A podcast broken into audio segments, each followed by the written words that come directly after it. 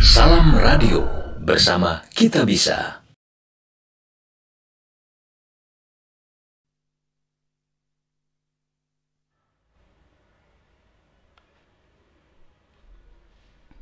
Assalamualaikum warahmatullahi wabarakatuh Selamat pagi pendengar Salam Radio Balik lagi sama saya sendiri Dewi Sandra Di hari Rabu Tanggal 17 Juni 2020 Ya, sebentar lagi kita akan mengudara bincang-bincang bersama Andi Kurniawan dengan topik pelaku usaha bangkit warga bantu warga. Ya, eh, warga bantu warga bekerja sama dengan Atma Connect setiap hari Senin sampai Jumat pada pukul 8 dan sampai 9 pagi. Ya, coba aku menghubungi Mas Andinya ya.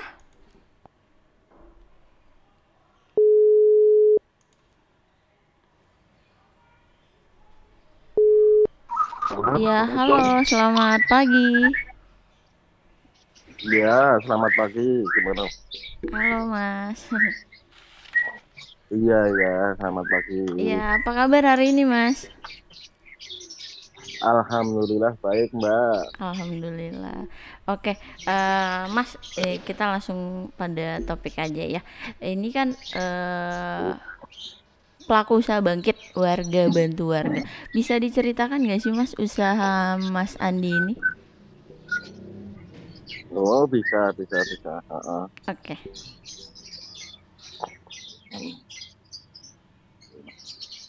Gimana ya? Ya. Eh, Eh, un- eh, eh, ya, silakan, Mas.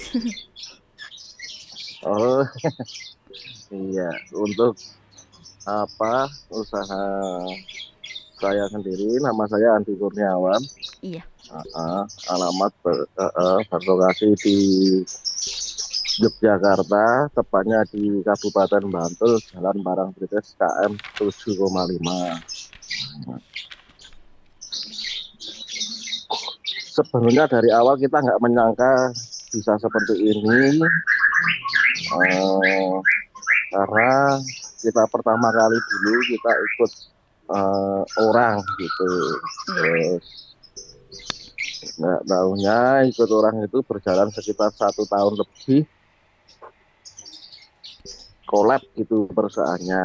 Iya. Nah, di situ kita mau dikontrak sama Indo Herbal, kita tadinya nggak jadi. Terus dengan pemikiran eh, sama saya sama teman-teman, eh, akhirnya saya dan teman-teman itu mendirikan sendiri gitu. Ada eh, istilahnya ya belajar bangkit Iya. Ya. Dan kemudian ya itu kita dulu produknya cuma satu yaitu madu putih. Madu putih yang dari Sumbawa. Karena madu putih, putih itu susah dan dari hutannya sana juga jarang. Habis itu kita eh, menjalani madu yang lain seperti madu ternak-ternak yang lain gitu.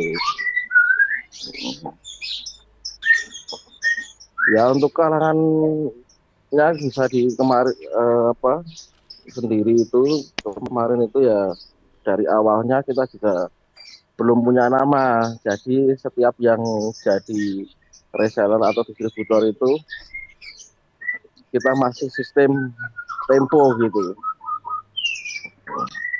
Baik. dan ya harus punya modal dan kita juga nggak punya modal gitu dulu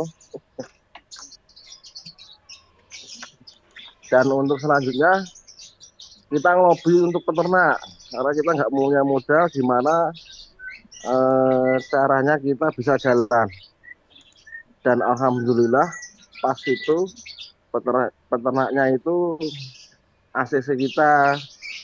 Jadi eh, kita dikasih sistem tempo juga jadi lebih enak dan kita bisa ringan gitu. Sampai berjalan beberapa waktu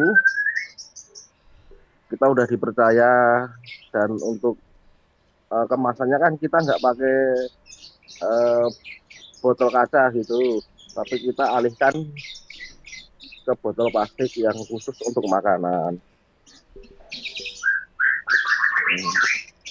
Dalam kelamaan dulu kita juga botol ambil dari Jogja sendiri dan kemudian kita berusaha mencari produksinya pabriknya botol itu di Jakarta.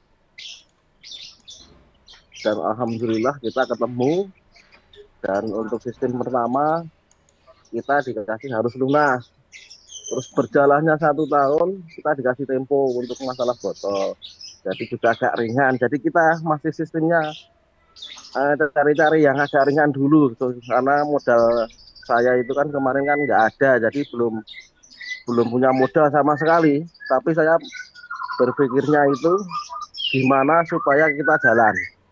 Baik. Hmm.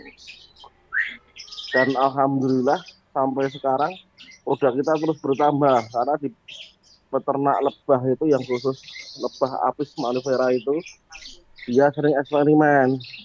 Istilahnya itu gembala ternak anu lebahnya gitu. Nah, antar ada ini musim apa mangga ya itu di perkebunan itu untuk peternaknya itu di bawahnya dikasih lebah itu sama rumah-rumahnya ya itu dia main cuma maju mangga gitu. Seperti itu kayak rambutan kayak keren kan Cuma seperti itu. Baik. Nah, gitu lama ya ya gimana Mbak? Ya, uh, Mas ya gimana uh, nih selama masa corona melanda ya bahkan seluruh dunia dihebohkan sama virus COVID-19 ini. Mas Andi di rumah ngapain aja atau kerjaan jadi tertunda sementara karena pandemi ini, Mas? Bagaimana Mas Andi melihat pandangan tentang COVID ini? Alhamdulillah Mbak untuk masalah di corona uh, uh, itu kita malah omset bertambah. Alhamdulillah sekitar 50 persen. Hmm. Tapi kemarin yang kita jadi susah itu uh, apa untuk masalah botolnya. Botolnya itu kita susah nyari dan melonjaknya harganya terlalu tinggi karena untuk pabrik-pabriknya semuanya pada tutup terus kita semua nggak nggak satu handle di pabrik Jakarta kita handle di Surabaya sama Semarang itu juga pabriknya sama-sama tutup. Jadi uh, apa untuk botol naiknya minta ampun gitu. Terus karena untuk botol kan uh, untuk kemasan hand sanitizer itu juga pakai botol kayak gitu. Terus antiseptik juga kebanyakan yang jual kayak gitu. Jadi meroket gitu. Dan untuk menanggapi masalah corona karena madu ini sebagai apa ya peningkat imunitas manusia untuk energi manusia jadi malah lebih meningkat untuk penjualannya mbak gitu mbak baik berarti malah makin itu ya penjualannya melesat gitu mas Oke. Iya. Uh, mas boleh iya, iya, iya. sih mas awal karir awal karir Mas Andi dimulai awal mungkin dari sekolah atau menikah oh. terus kerja punya usaha sampai sekarang mas. Oh siap siap siap siap. Untuk awalnya saya itu ya kerja di bangunan. Itu sebagai itu enggak tukang tapi cuma yang apa ya di bawahnya tukang. Biasanya yang tukang adu-adu semen kayak gitu pasir kayak gitu. Uh, tiap hari saya juga bertanam padi di rumah karena saya mempunyai sebidang tanah sekitar 600 meter. Tuh tiap sorenya lah. Habis itu saya ikutan kakak keponakan di daerah Prambanan. Nah saya itu di situ diajarin sales sama kakak saya. Tiap hari saya muter-muter. Yang saya pasarkan itu sembako. Habis sekitar satu tahunnya saya kerja di kerajinan batu. Maaf, itu sekitar Dulu karena tahun pas berapa, Mas? Sekitar 96. 96. Di sales itu. Ya, habis itu satu tahun sekitar ya 98 99 itu saya kerja di kerajinan batu. Habis itu ya sekitar satu tahun lah di, di kerajinan batu saya pindah di kerajinan untuk masalah kayu bikin-bikin kursi-kursi kayak gitu. Nah, di kursi juga kayak di mebel kayak gitu saya sekitar satu tahunan. Habis itu saya pindah di kerajinan kayak uh, bikin itu uh, ron kayak dari pandan karton dari pandan. Kebetulan saya uh, ikut di tempat Bapak Terry yang ada di Jalan Parang itu juga. Nah. tempat Pak Terry saya paling lama sendiri. Itu sekitar hampir tujuh tahun atau delapan tahun. Habis itu gempa gempa Bantul 2006 itu sempat berhenti lama. Dan saya juga waktu itu ikutan gabung relawan karena kita juga di Jogja itu punya yayasan namanya Yayasan Wisma Santri Nurul Nulam itu dulu yang diketuai oleh Bapak Ustadz Ahmad Faisal. Habis itu gempa kita juga korban kita juga relawan diriin posko kecil-kecilan dan yang menyuplai itu dulu dompet duafa CDP situ semua banyak lembaga-lembaga sekitar 17 lembaga yang dinamakan Jogja Bangkit apa ya ini terus habis itu ngarangnya juga warga waktu gempa itu malah lama sendiri uh, ada konsep uh, eh, TPA Ceria, SD Ceria, gitu sekolah Ceria itu malah dari teman-teman dulu yang sekabupaten Bantul itu grand openingnya di tempat kampung saya. Habis itu belum lama Pangandaran. Pangandaran saya dilempar untuk relawan bagian di Pangandaran, saya ikut ke sana, padahal rumah saya roboh. Di Pangandaran, ternyata tak kirain di berita-berita itu parah, ternyata parah di Bantul gitu loh. Saya cuma dua minggu di Pangandaran terus habis itu balik lagi ke Jogja. Karena Bantul itu parah banget. Rumah saya belum tak apa-apain. Jadi saya masih ibu saya itu sama kakek saya masih di hidup di tenda-tenda itu. Rumah saya roboh.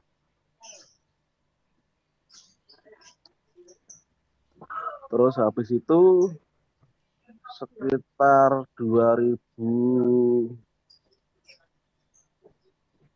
berapa ya itu? 2000 sebelum 2000 2013-an saya terjun di dunia EO Entertainment. Itu sekitar tahun karena saya diajak teman-teman dari EO dari Bandung sama Jakarta. Dulu pertama kali yang ngajak namanya itu Mang Obong sama si Mas Guru diajarin. EO selama dua tahun habis itu saya terjun di dunia permaduan ini. Ya alhamdulillah di dunia permaduan sekitar 10 tahunan ini jalan. Itu mbak. Oke, baik. Berarti awal karir Mas Andi ini dimulai dari 96 ya, 1996 ya Mas.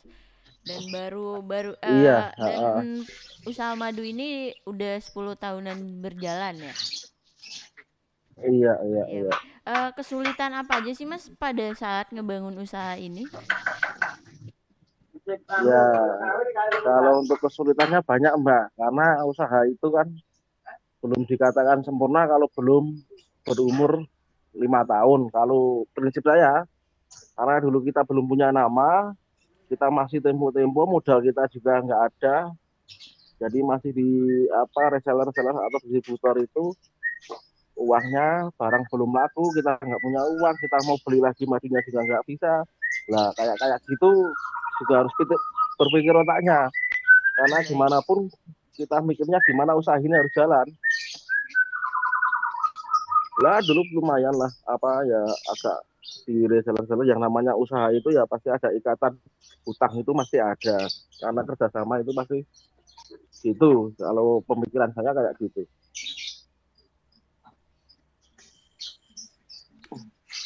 Baik. Uh, nah, awal ngejalanin usaha ini sendiri apa ada temen yang mensupport usaha ini, Mas? Tapi sebelum dijawab kita break setelah iklan berikut ini ya, Mas. Iya, terima kasih. Ya.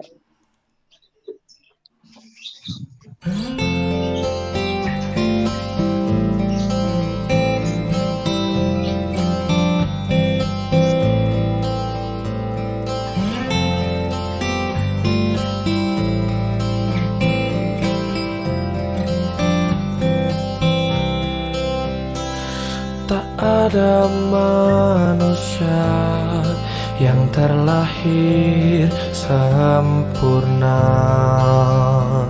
Jangan kau sesali segala yang telah terjadi.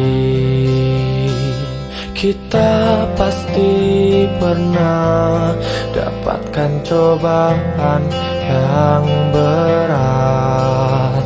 Seakan hidup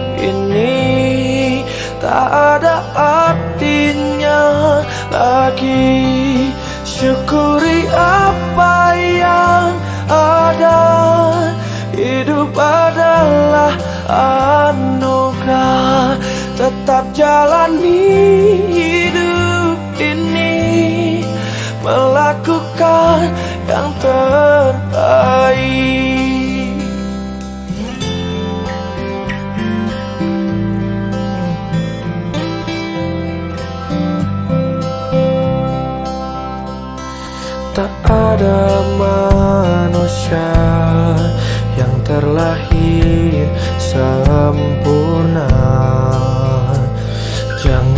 kau sesali segala yang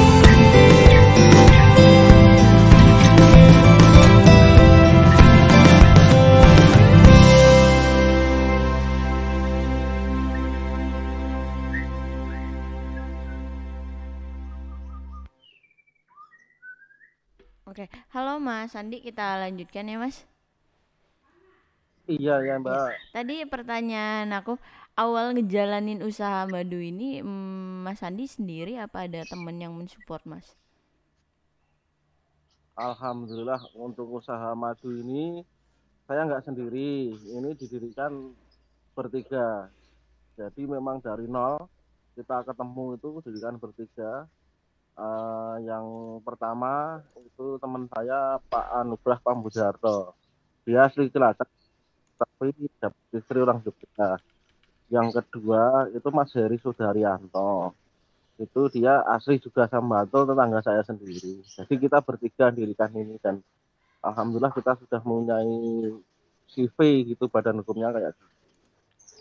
Itu kalau yang untuk mensupport untuk masalah pendanaan kita nggak ada sekali cuma kita sistemnya seperti tadi gimana cara usaha berjalan dan kita nggak main bank gitu Baik. Nah, eh, Mas susah nggak sih Mas ngebuka usaha ini? Apa emang dari awal ngebuka ini pernah jatuh atau gagal yang tadi Mas Andi ceritakan? ya pernah gagal pernah gagal itu berulang-ulang dan eh, apa produk kita nggak laku tapi kita setiap tahunnya mau sebut apa eh, mau tahun baru itu dan sudah tahun baru itu kita harus berpikir lagi gimana caranya untuk masalah produknya itu eh, desainnya itu kita gonta-ganti yang lebih menarik gitu Oke, baik. Nah, Mas, setelah Mas Andi bangun dari kegagalan ini apa aja sih Mas rencana Mas Andi sampai bisa sampai sekarang? Kalau rencana saya banyak Mbak, karena eh, saya ini kan bisa sampai eh, se- segini itu bukan kuat dan hebatnya saya sama teman-teman, tapi berkat motivasi, motivasi dari eh, teman-teman dari Jakarta atau dari Bandung atau teman-teman dari Jogja sendiri. Jadi saya nggak hebat, saya nggak kuat gitu. Jadi itu motivasi motivasi apa motivasi saya untuk eh, usaha ini gitu. Oke. Nah, Mas, eh, apa usaha Mas Andi sekarang udah bisa dibilang sukses atau belum, Mas? Kalau menurut saya belum, karena yang menilai itu orang lain sukses dan enggaknya. Tapi kalau saya belum, karena apa? Eh, usaha saya baru melibatkan sekitar 9 orang lah untuk untuk yang karyawan saya. Tapi untuk membantu, alhamdulillah, karena kita setiap bulan sekali untuk keuntungan kita 10% untuk dana sosial kita kasihkan ke anak yatim, ke pondok-pondok yang dekat-dekat di sini gitu dan untuk warga-warga yang kurang mampu gitu Mbak. Baik. Nah, Mas Andi, inspirasi Mas Andi ngebuka usaha madu ini apa, Mas? Inspirasinya ya dari itu, dari eh, pertama kali ikut orang itu kok nggak bisa besar gitu loh. Jadi eh, inspirasi, inspirasi saya gimana caranya lebih besar dari yang kemarin. Kok kemarin nggak bisa besar itu apa? Apa gitu. Kemarin tak pikir-pikirin sama teman-teman itu, terus gimana caranya usaha ini bisa besar. Saya harus putar otak gitu.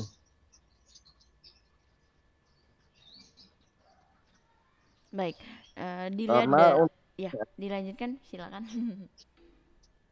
eh, karena untuk motivasi saya ini kebetulan kan saya SDM saya itu paling rendah. Pak Anugrah itu kan S1. Kalau Pak Heri Sudaryanto itu kan SMA. Rendah diri saya rendah paling sendiri saya.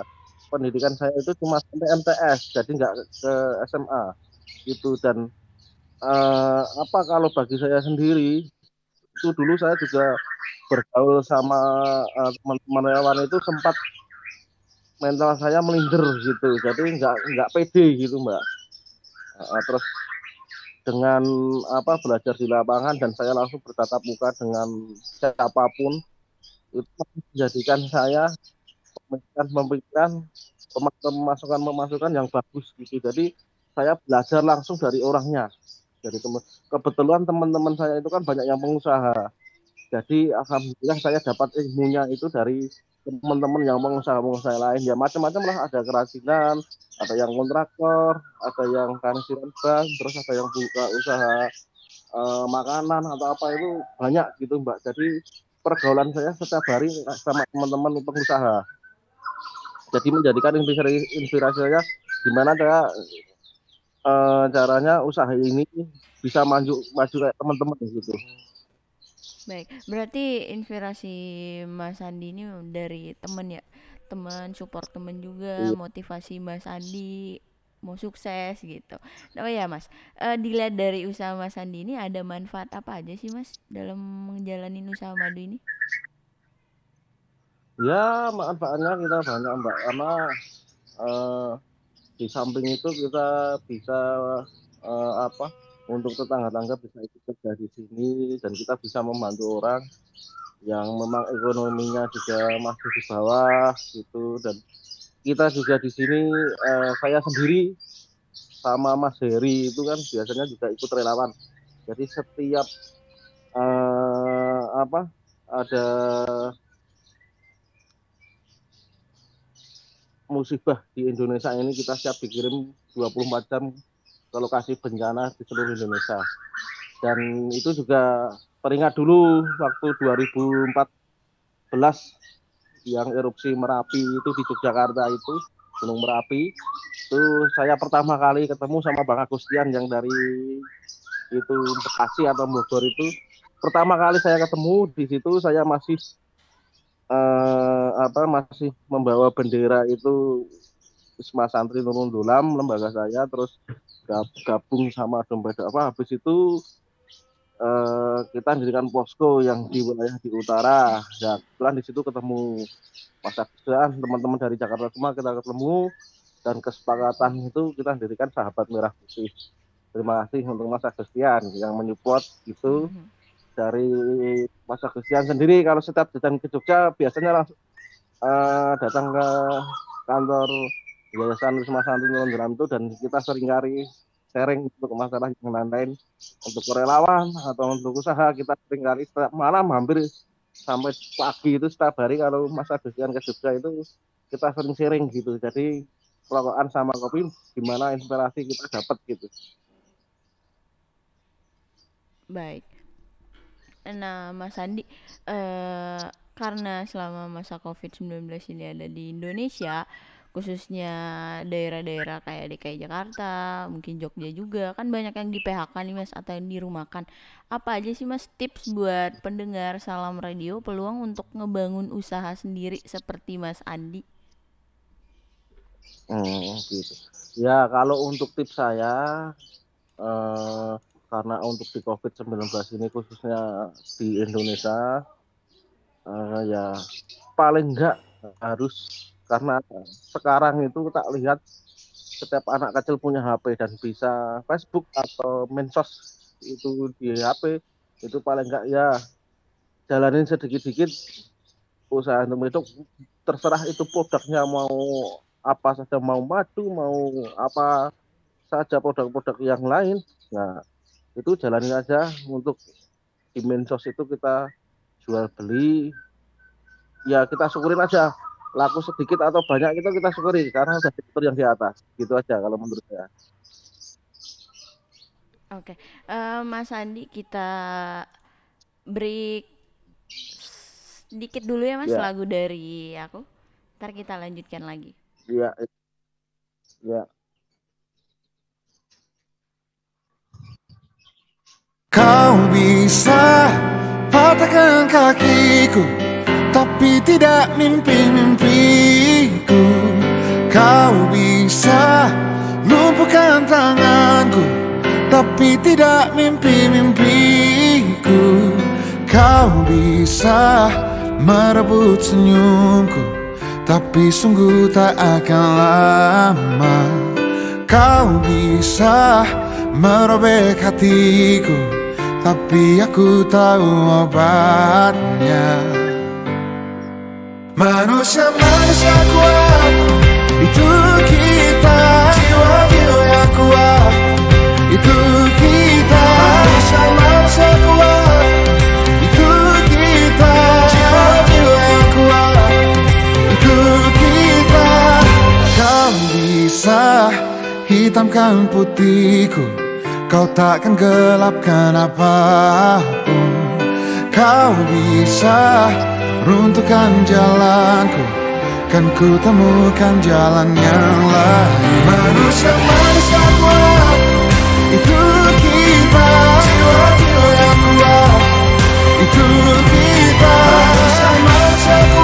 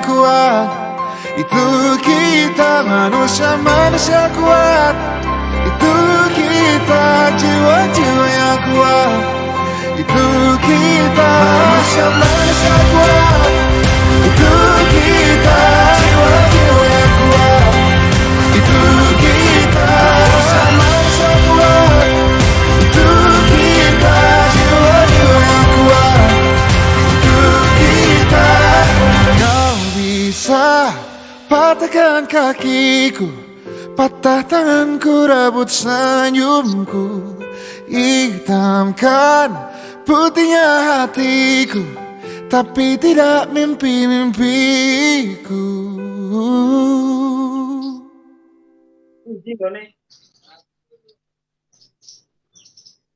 Ya, halo Mas Andi, kita lanjutkan ya Mas. Ya, halo. Ya. Iya, iya. Eh, tadi aku udah dengar cerita Mas Andi sendiri. Dilihat dari semangat sama motivasi Mas Andi bis sampai bisa seperti sekarang dilakukan karena niat dan tekad yang besar ya Mas sampai bisa sampai sekarang. Iya, Mbak. Iya. Nah, Oke, manfaat apa aja sih Mas? Eh, eh maaf, eh, Mas Andi udah ngedapetin apa aja maksud aku dalam menjalani usaha madu ini? Ya aman. Kalau untuk dapatin ya alhamdulillah tergantung kita bersyukur mbak. Karena eh, kita di sini kan juga nggak tahu lah istilahnya eh, udah dibilang sukses atau belum itu yang nilai teman-teman. Jadi kalau saya untuk dapatinnya banyak lah yang dulu rumahnya jelek ya bangun bisa bangun rumah yang sederhana kayak gitu.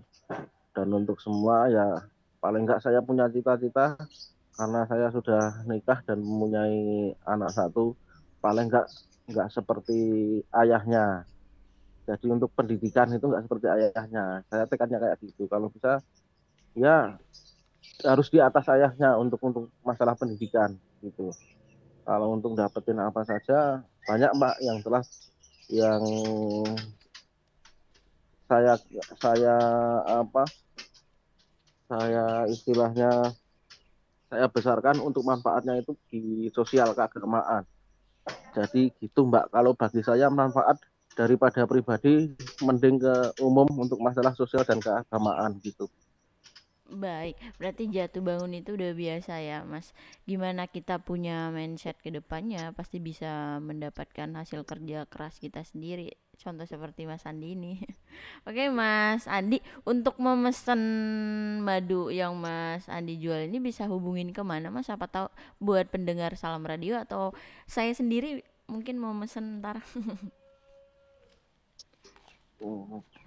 ya kalau untuk memesan bisa atau paling enggak ke radionya itu bisalah kita sistem eh, dipaketin dari Jogja ke Jakarta itu bisa kalau masalah eh, mendapatkan madu eh, karena kita sistemnya itu grosir dan kita dulu sudah berbeda sistem.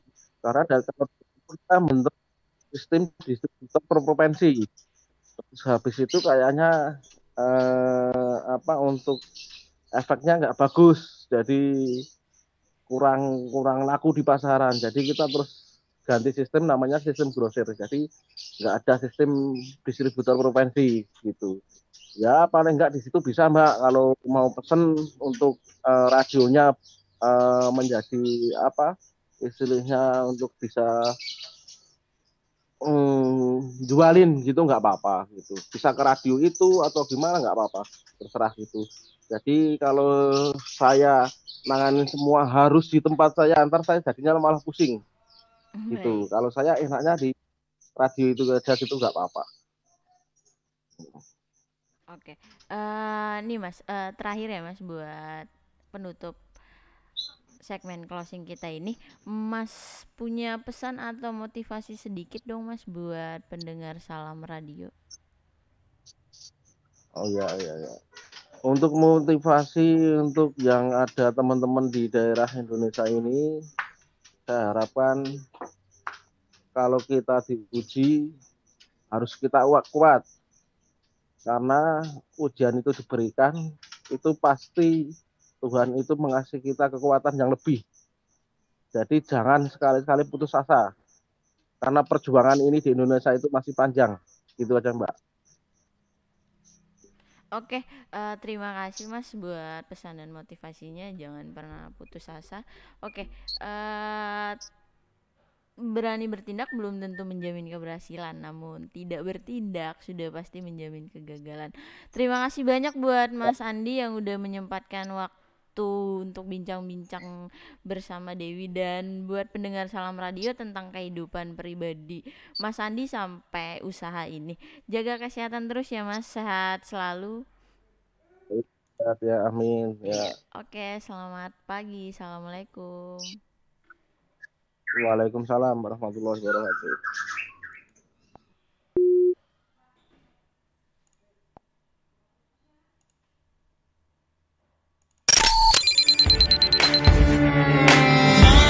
COVID-19 di Indonesia sudah tidak bisa dianggap sebuah candaan. Lebih dari seribu jiwa sudah dinyatakan positif COVID-19. Lantas, kalian akan diam saja? Tentu tidak. Lakukan langkah-langkah pencegahan yang pasti harus dilakukan semua orang. Pertama, melakukan aktivitas bekerja, belajar, dan beribadah di rumah. Kedua, kurangi kontak fisik seperti bersentuhan dan bersalaman. Ketiga, jangan melakukan aktivitas di luar rumah kecuali ada hal penting yang harus dikerjakan. Jika sudah selesai, diharapkan untuk langsung pulang ke rumah dan membersihkan seluruh badan. Keempat, rutin untuk mencuci tangan sebagai upaya pencegahan. Informasi ini disampaikan oleh Salam Radio. Dari udara, kita bersama lawan Corona.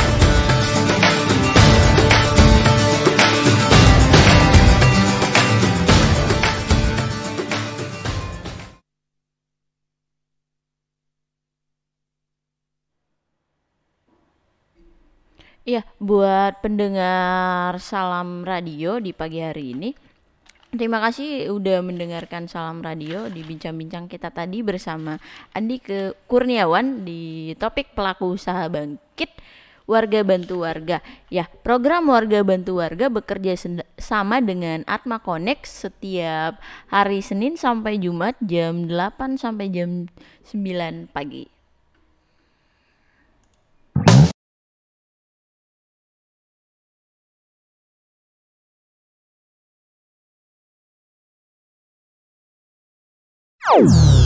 Salam Radio bersama Kita Bisa.